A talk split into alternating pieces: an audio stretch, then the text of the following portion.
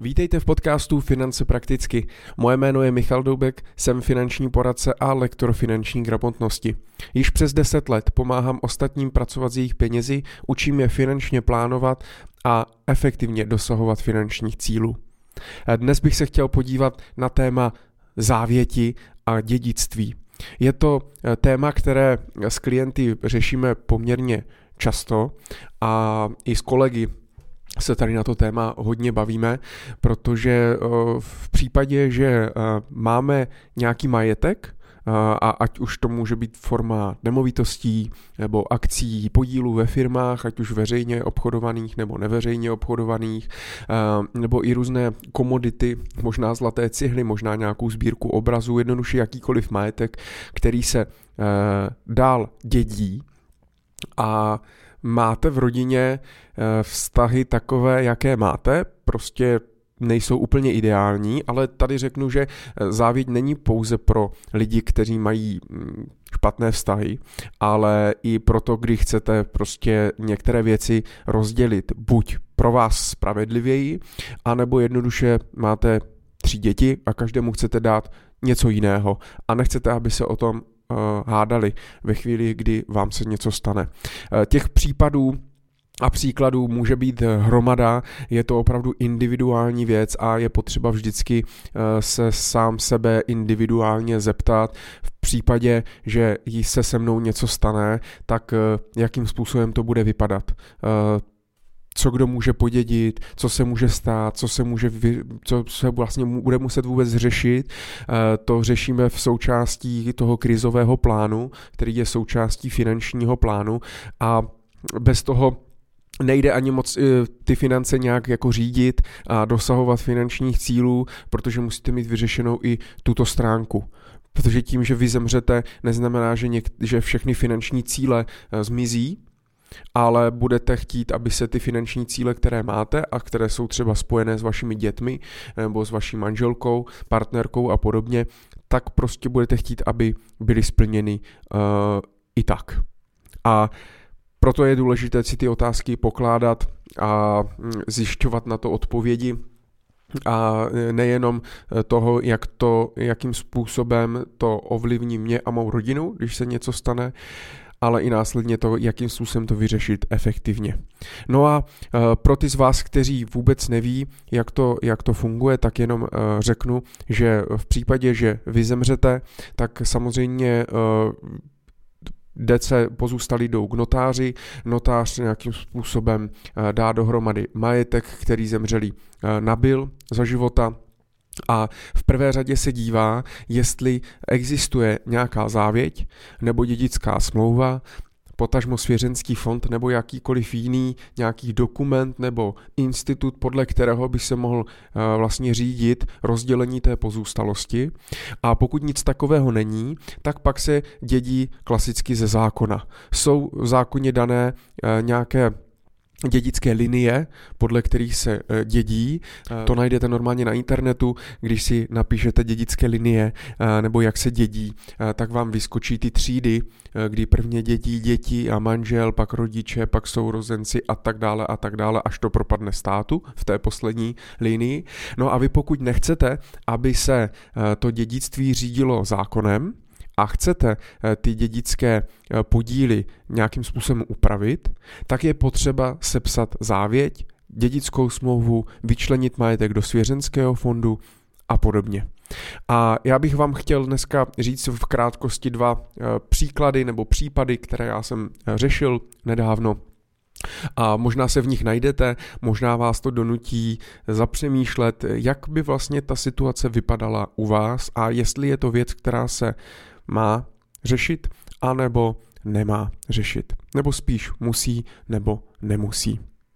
A e, já třeba řeknu první příklad, e, mám e, klienty, mladý manželský pár, zatím bezdětný, a řešili otázku toho, že koupil si ten muž, tak si koupil nemovitost. Ještě předtím, než se oženil, tak si koupil byt do osobního vlastnictví A samozřejmě, eh, když jsme řešili následně eh, nějaký krizový plán, eh, to znamená, pokud on umře, tak jak to bude vypadat, tak samozřejmě vyvstala ta otázka s tou nemovitostí. On automaticky bral, že tu nemovitost dědí jeho manželka a tím pádem je to vyřešeno. A, ale tak jsme se podívali na to blíž a samozřejmě zjistili jsme, že uh, manželka uh, nebude dědit celou tu nemovitost. Manželka bude dědit, protože ještě samozřejmě nemají, ta nemovitost není ve společném mění manželů, tam by to bylo ještě trošičku jiné, ale manželka by dědila půlku té nemovitosti a tu druhou půlku, protože nemají děti, tak by si rozdělili právě jeho rodiče jako nějaký následující linie toho dědictví. A ani by nebyl takový velký problém, že by to nemovitost podědili uh, rodiče, ale jde o to, že jeho vztah se svým vlastním otcem uh, tak je dost špatný. A nechce, aby část té nemovitosti právě podědil ten otec, protože by to mohlo vést, i když by podědil třeba jednu třetinu, jednu čtvrtinu, pětinu a tak dále, tak by to mohlo uh, prostě přinést jedině problémy, protože on potom jako spoluvlastník té nemovitosti uh, může dělat různé problémy při prodeji, při pronájmu, při tom, aby tam ta manželka bydlela, on může chtít tu svou část prodat a tak dále a tak dále. Může chtít část nájemného za to, že eh, tam někdo bydlí, a jednoduše je lepší, eh, když se vyřeší to, že pokud eh, chce, aby tu nemovitost dostala jenom eh, ta manželka, tak právě se píše závěť, kdy určí, kdo tu nemovitost má v případě jeho smrti zdědit.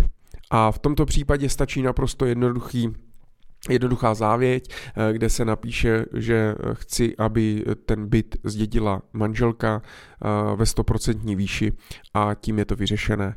Závěť samozřejmě můžete napsat formou notářského zápisu u notáře, eh, kdy potom se z toho stává veřejná listina. V případě, že vy zemřete, tak ten notář se vždycky prvně dívá, jestli nějaká taková veřejná listina existuje a Eh, nebo samozřejmě můžete závěť napsat i svojí rukou, podepsat to.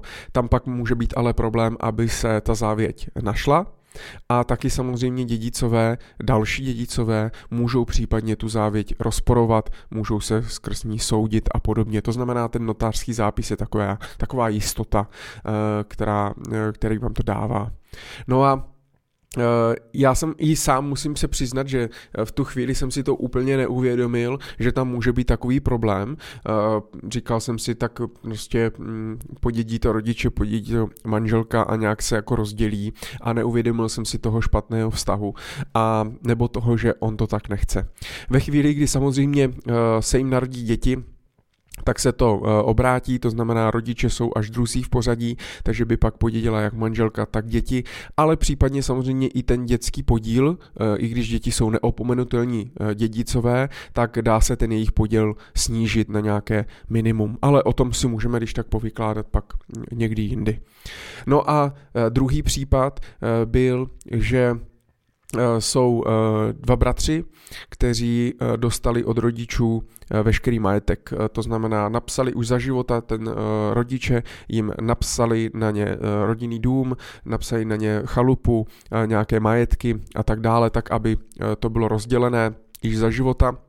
Nemuselo se to řešit až po smrti, nemuseli se kvůli tomu třeba hádat a podobně. No a jeden důvod ještě, který tam byl, je, že se objevila uh, nemanželská dcera, uh, úplně z nějakého prvního historického vztahu. A samozřejmě tím, že uh, je jeho dcera, tak má nárok, ač třeba malý, tak má nárok na část toho dědictví. I to byl jeden z důvodů, proč ten majetek v podstatě rozdělil, tak aby potom třeba jedna osmina, jedna šestnáctina a podobně nepřipadla té dceři se kterou se vůbec nevídá, nemá žádný vztah a mohlo by to zase nadělat uh, nějaké problémy. On se samozřejmě s ní domluvil, vyplatili nějaké peníze, domluvil se na tom, že ten majetek převede na syny, jí dá nějakou část peněz a podobně. Teď se stala situace taková, že uh, přišli na to, protože jeden z těch bratrů uh, nemá děti. A v případě, a ten, tu nemovitost jednu třeba, pokud se budeme bavit o konkrétně o tom rodinném domě, tak eh, ten rodinný dům eh, je napsán na jednu a jednu polovinu pro ty bratry. A vzhledem k tomu, že pokud eh, umře ten bezdětný, bezdětný syn, ten bezdětný brácha, tak jeho část, tu polovinu, v podstatě v úvozovkách nemá kdo zdědit v té první linii, protože nemá děti, nemá manželku. A ten brácha druhý žil samozřejmě v tom, že by to podědil on jako bratr a on jako spoluvlastník té nemovitosti.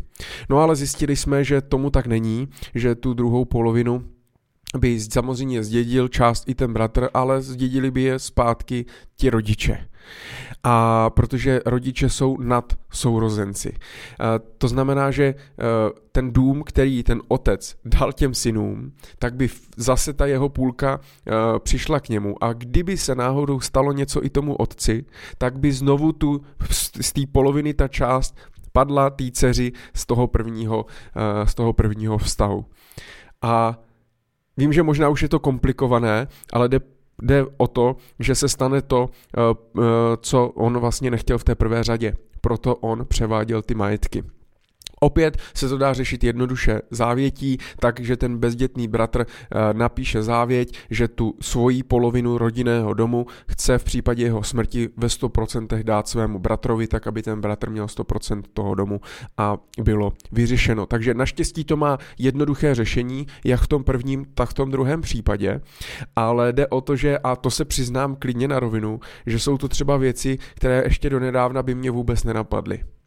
A uh, protože za prvý nad těma věcma moc se nepřemýšlí, za druhé si myslím, že máme zakotvený takový pocit, že závěť a dědické smlouvy a podobně jenom pro miliardáře, kteří mají obrovský majetek, ale ono stačí, abyste měli jednu nemovitost která se prostě rozdělí špatně a pak to může uh, vnést do té rodiny uh, nepohodu, protože se budou hádat, někdo tam chce bydlet, někdo to chce pronajímat, někdo to chce prodat a tak dále.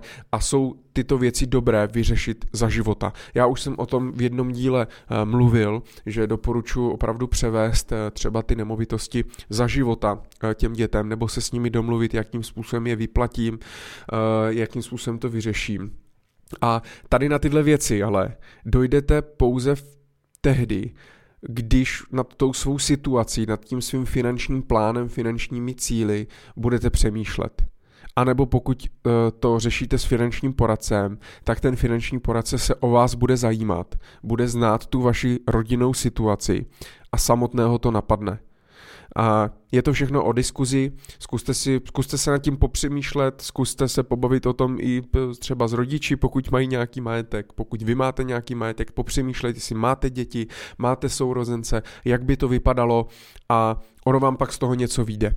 A v případě, že nemáte finančního poradce nebo právníka, notáře, někoho, kdo by vám s tím mohl nějakým způsobem pomoct, nebo to eh, sepsat, eh, dát tomu nějaký rámec a nějaké pravidla, tak eh, samozřejmě určitě doporučuji se ozvat specialistům. Tak já doufám, že to pro vás bylo aspoň trošku inspirativní, že, že vás to donutí nad tím zapřemýšlet. My samozřejmě nemáme prostor, abych to tady vysvětloval, co je to závěť, jak funguje, jaký sepsat, dědická smlouva, svěřenský fond, rozdíly a podobně. To už se budete muset dovzdělat někde jinde, anebo možná udělám nějaký rozhovor se specialistou tady na toto téma. Já jsem vám chtěl hlavně vnutnout tu myšlenku nad tím přemýšlet, No a pokud uh, vám vyjde to, že to nemusíte řešit, tak jedně dobře máte o starost míň. Tak ať se vám daří, držím palce a budu se těšit zase někdy příště.